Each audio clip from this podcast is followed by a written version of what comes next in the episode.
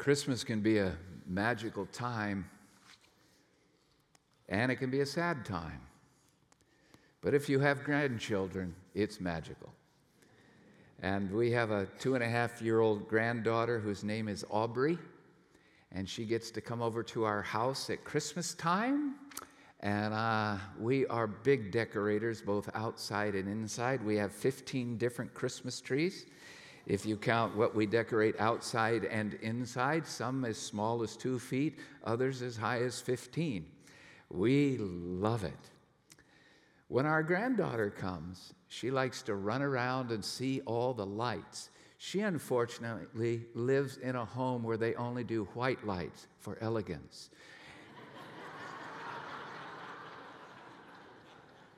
in our house, we have the elegant room, and then we have the multicolored room where she spends most of her time. But there's one place she really, really loves to go.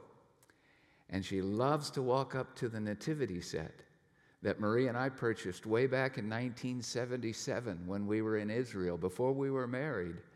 And we still place it out there every year. And now Grandma Marie decorates it in such a way that when Aubrey comes over, she walks over to that little table and she just stares in wonder at the white lights. Notice the snow on the roof. and then we've given her permission to take the little characters, and she'll often take those and place them on the floor and look at them closely. Her eyes as big as silver dollars. Why? It's the magic, the wonder of the story of Jesus coming at Christmas. Now, today we're going to take a look at a passage of scripture that's surprising. In my 45 years of preaching in churches, I've never preached this as a Christmas text. And it's going to be the genealogy of Jesus. We're going to spend 35 minutes on about 50 names, all descending uh, back to Abraham and down to Jesus. But why? Well, part of the reason is this it would easily be, now let me say it this way it would be easy to believe that the Jesus story is a fantasy story, one of the great wonder stories. It's got all the elements of great fantasy literature.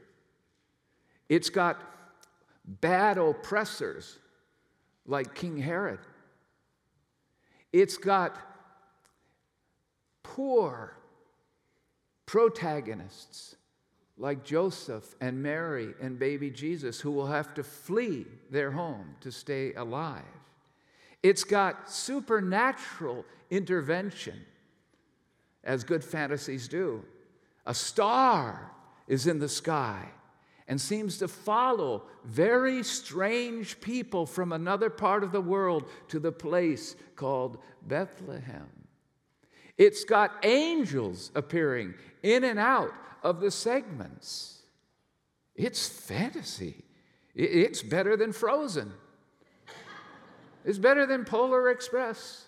It's better than The Lord of the Rings. It's better even than Narnia. It's a massive fantasy story. Now, please, some of you that are visiting here today go, Well, this is a liberal church. Uh, not at all. As J.R.R. Tolkien said to C.S. Lewis when he was considering Christianity, and he's, Lewis said, It is like all the great fantasy stories. Tolkien says to him, Well, maybe you should consider whether it's the true one. Maybe the, the, the, the, it's the real story to which all the other stories point. All I'm saying is that people would have every right in the world to say it's a wonderful, fantastical story. But is it true? I wonder, I wonder even if it was very true for the Jewish people at this moment in their own history.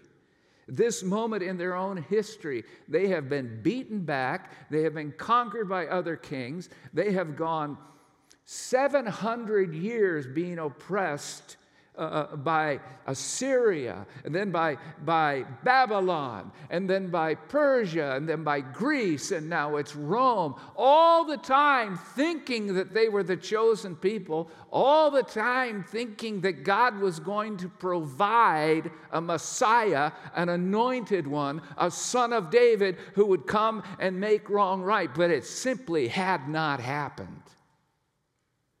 And in fact, when Jesus does appear, this is the tail end of 400 years when there was no prophetic word. God had gone silent.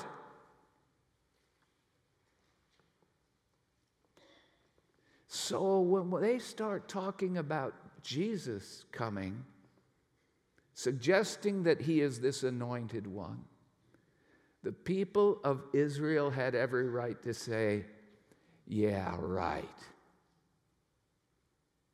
You see the setting?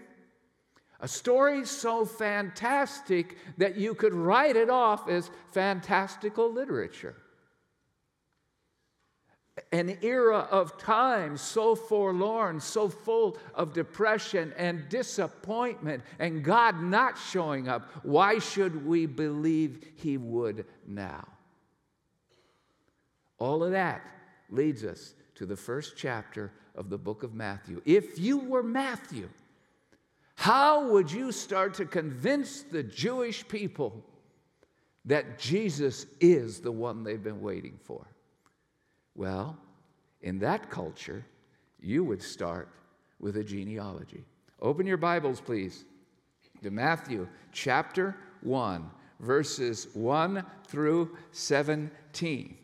And I'm going to ask you to stand for a few moments as we read the Word of God, because the genealogies are also part of the infallible Word of God that we have given to us. Now, as I start to read, many of you will be wondering will he get all these names right? We'll see. Chapter 1 This is the genealogy of Jesus the Messiah, the son of David, the son of Abraham. Abraham was the father of Isaac. Isaac, the father of Jacob. Jacob, the father of Judah and his brothers. Judah, the father of Perez and Zerah, whose mother was Tamar. Perez, the father of Hezron. Hezron, the father of Ram. Ram, the father of Amminadab. Amminadab, the father of Nahshon. Nahshon, the father of Salmon. Salmon, the father of Boaz, whose mother was Rahab. Boaz, the father of Obed, whose mother was Ruth, Obed, the father of Jesse, and Jesse, the father of King David. David was the father of Solomon, whose mother had been Uriah's wife. Solomon, the father of Rehoboam. Rehoboam, the father of Abijah. Abijah, the father of Asa. Asa, the father of Jehoshaphat. Jehoshaphat, the father of Jehoram. Jehoram, the father of Uzziah. Uzziah is the father of Jotham.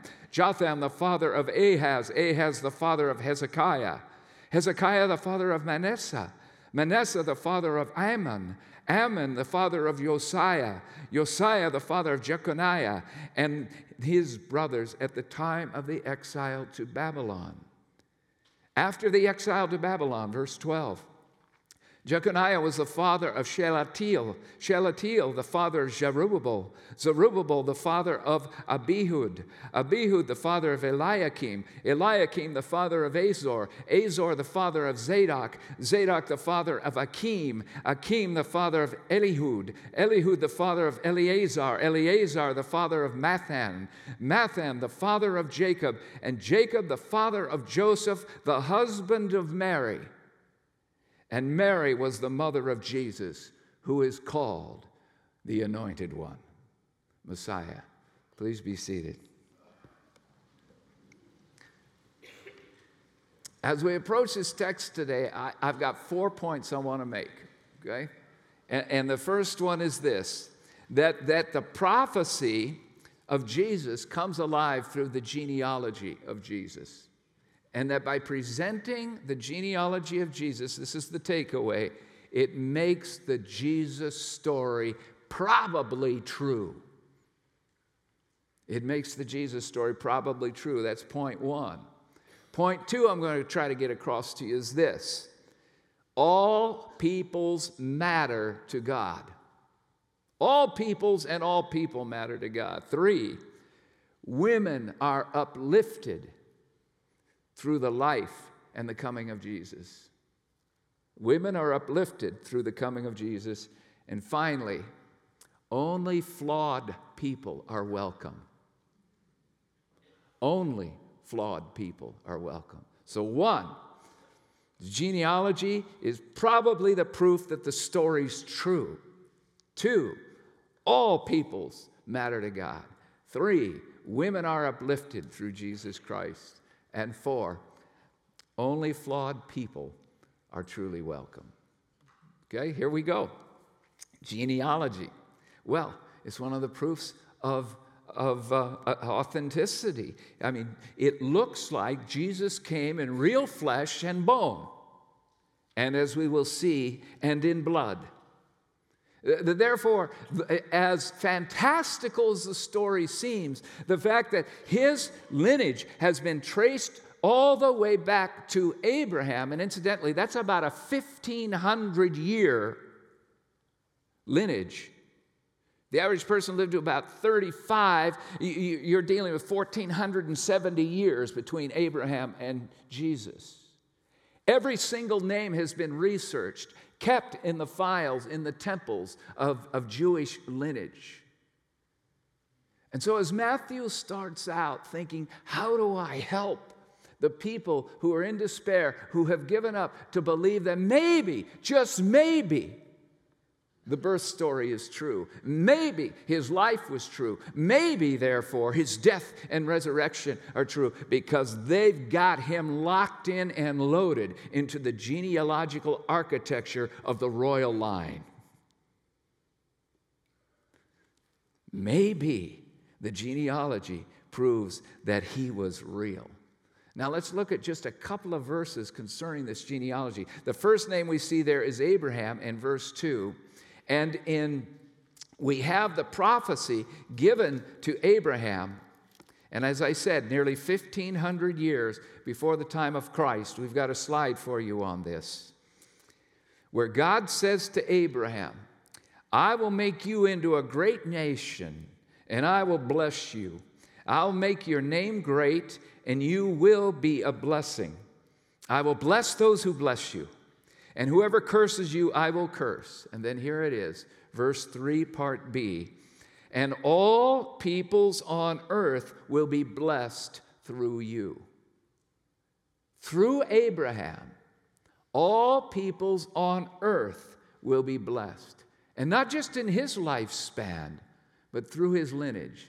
The line of Jesus goes straight up to the great Abraham and the promise that through his line, all the peoples of the earth would be blessed.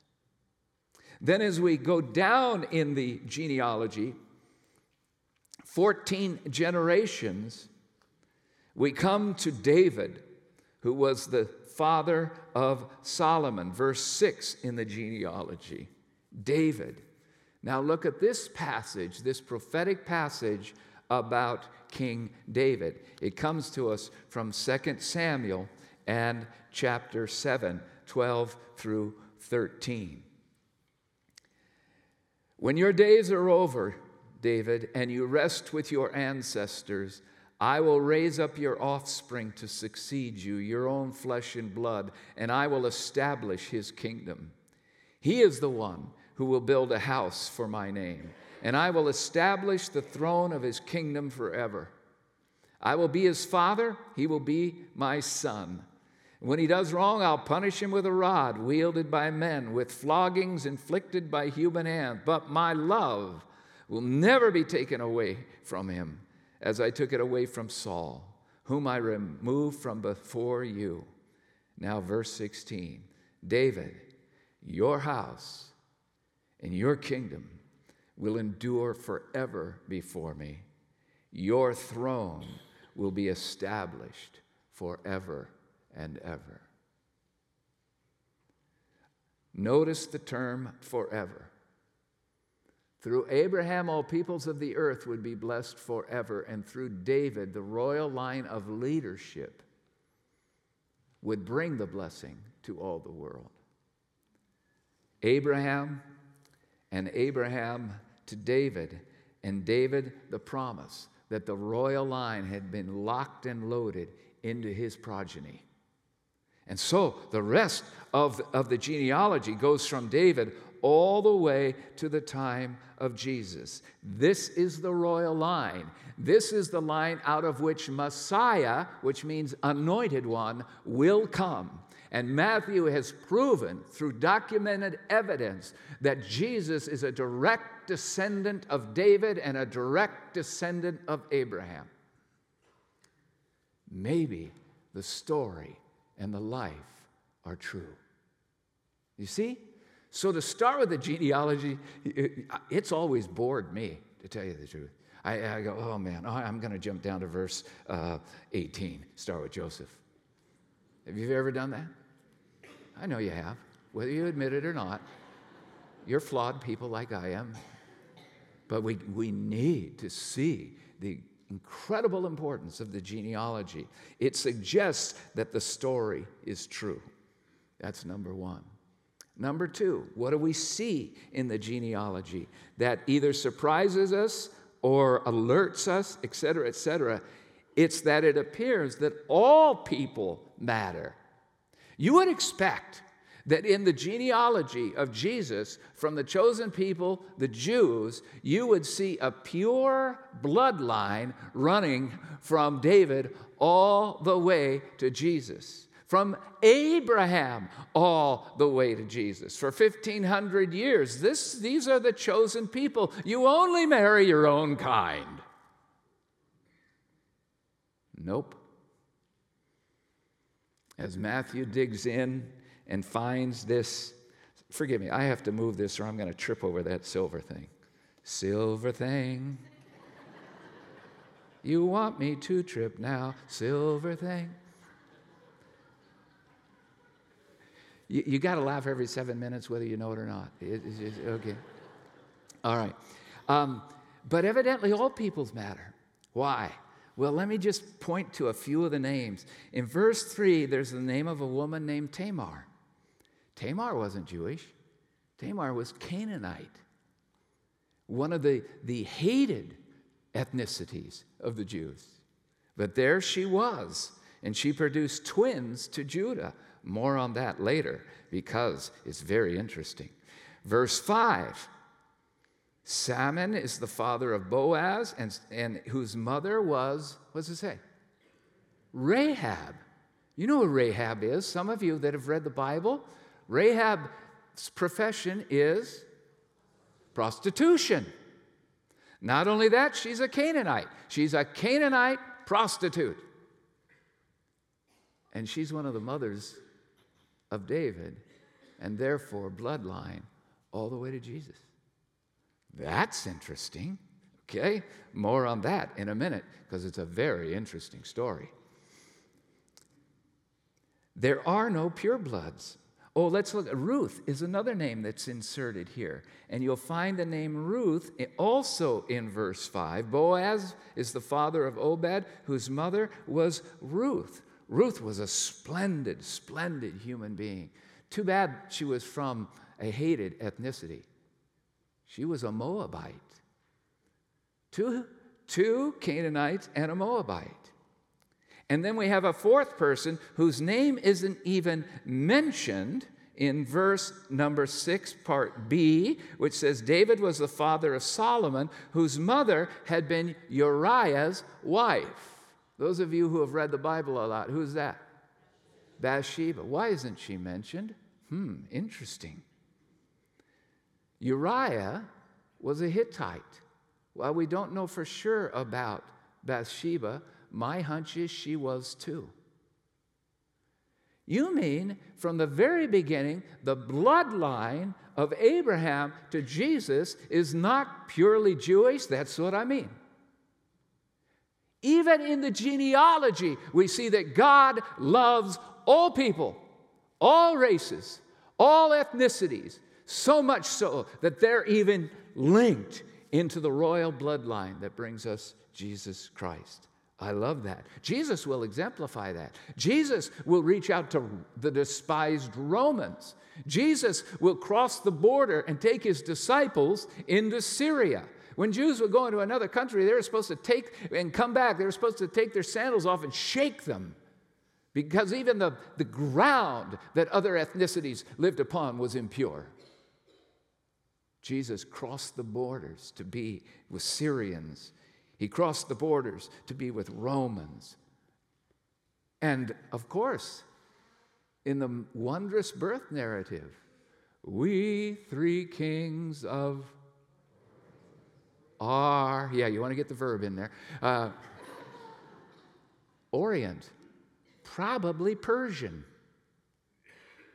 So the life of Jesus is all wound up in being with all peoples, not just his own.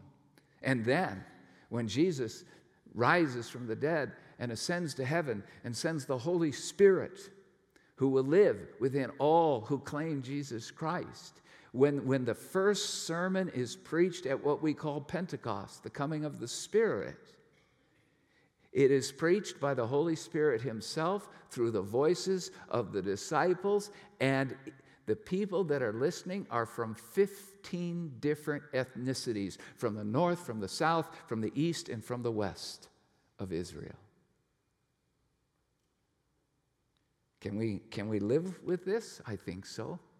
Can we boldly proclaim it when people challenge Christianity?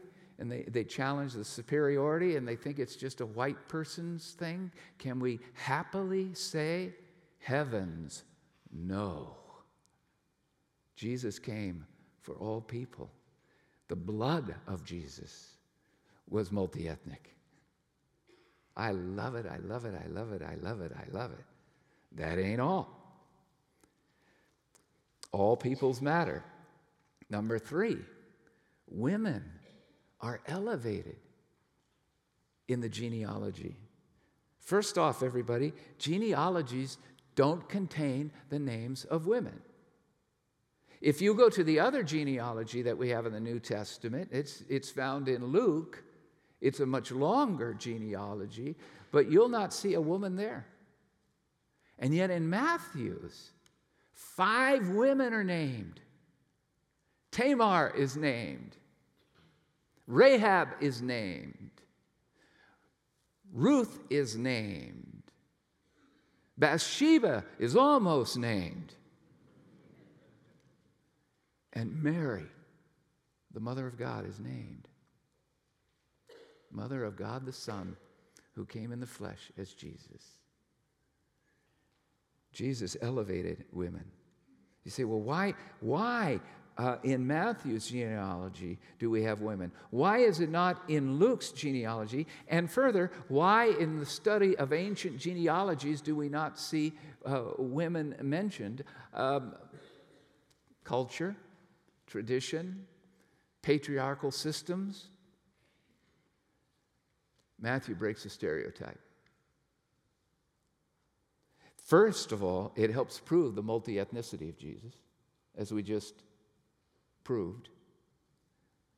Secondly, Jesus loved women.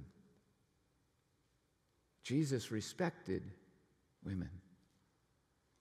Shouldn't even need to be mentioned that when God created humankind in his own image and likeness, he created them male and female. All the spiritual gifts are given to both men and women. God has a high value for women. You see it in Jesus' life. He had lots of friends who were ladies. Uh, Mary and Martha, the, the, the sisters of Lazarus, he, th- those were like his closest friends. And whenever he could get near Jerusalem, he'd stay with them out in Bethany. He adored them, he loved them. When, when Lazarus got terribly ill, uh, Mary and Martha sent emergency uh, uh, heralds to find Jesus to say, The one whom you love is sick, come quick. They were tight. Jesus Mary and Martha and, and Lazarus. Yeah. Uh, Mary Magdalene was around Jesus and the disciples through the whole story. Uh, you see his attention giving even to women that have done things wrong. Incidentally, we all do things wrong, we all sin. That didn't stop him from defending the woman caught in adultery. Uh, he was her defender. She'd have been dead as a doornail if Jesus hadn't stepped in. Was she pure? No. She committed adultery. Interesting in that story, the man who committed adultery with her is not brought forward. And that must have irked him as well, because he knew who it was. The elevation of both male and female. Earlier on, I, I promised you we'd talk about Tamar just a little bit in the she's the first woman that is mentioned in verse 3 and she uh, bears jacob sorry judah two children perez and uh, zerah. Uh, and actually tamar was much younger than judah. Tamar was originally married to judah's firstborn son and he died because the bible says he was evil and so she was left as a widow. And in Jewish culture, so that a name and, and, and, and, a, and, a, and a life flow could continue, if a husband died, then the next brother of the same family would marry the widow. First of all, so that she could be cared for. And second of all, to keep the bloodline going through that one. Well, in the case of Judah, when his firstborn son died, he then said to his secondborn son, Now you must marry Terah. And, and instead, Tamar, excuse me, and instead of marrying her, he refused. Why? Well, the firstborn son was already dead, and three quarters of all the inheritance always went to the firstborn. Who's now the firstborn? The second son. But the second son will have to share all of that with Tamar if he marries her. He refuses. So Judah says, Well, I've got one more son. He's still young, but when he grows up, he will marry you so that the bloodline of my first son may carry on and so that you may be provided by. But he never did it.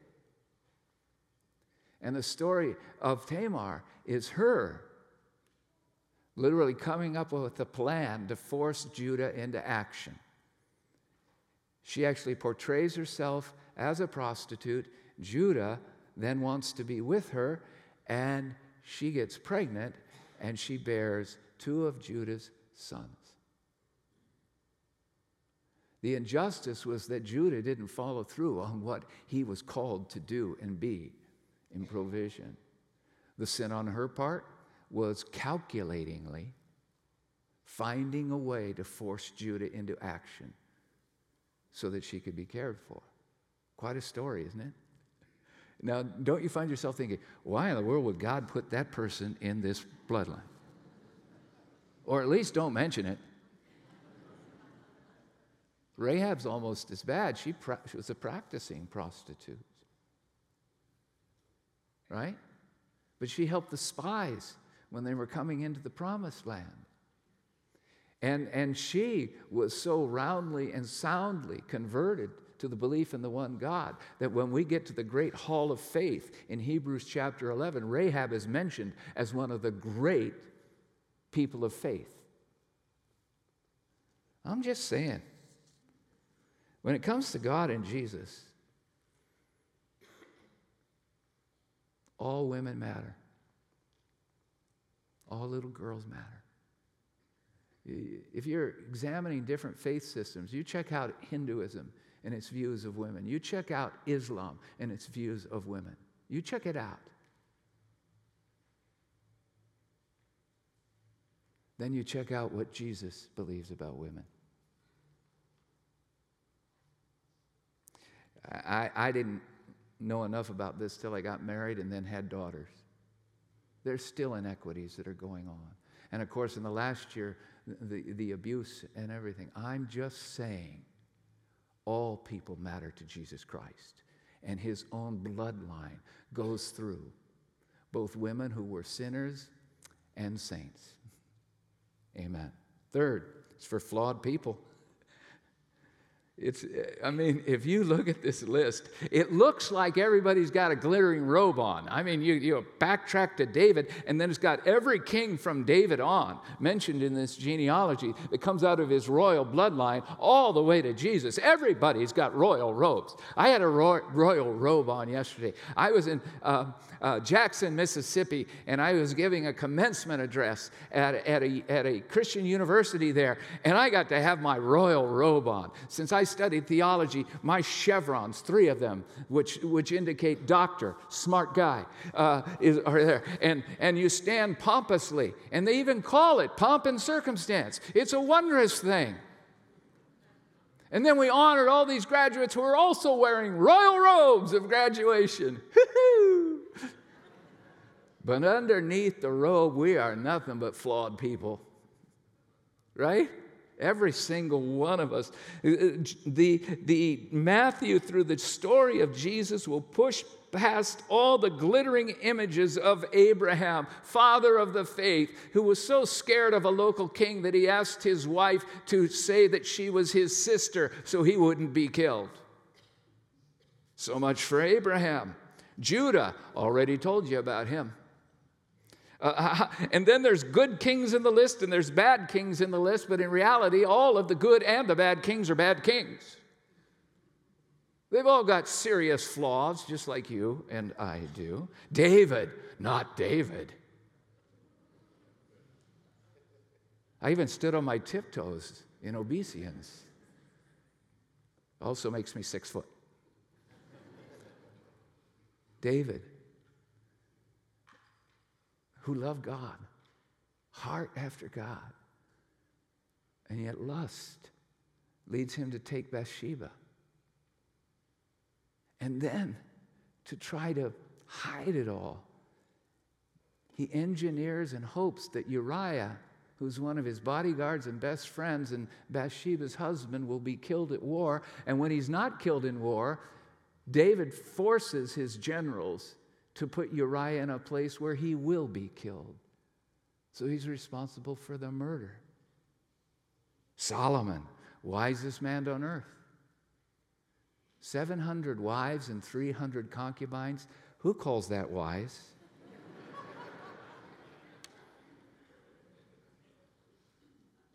on and on it goes.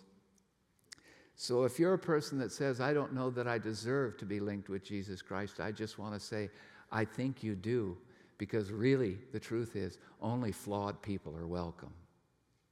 He wasn't flawed, he was perfect in all ways. And he came in his perfection to do all that was necessary to be able to give us the assurance that we can be forgiven for our sins and get out of here as I love the way that you said that today, sis, when you were saying something about when the kids came up, they came up so that Jesus will be with them and provide a way for us to all get out of here.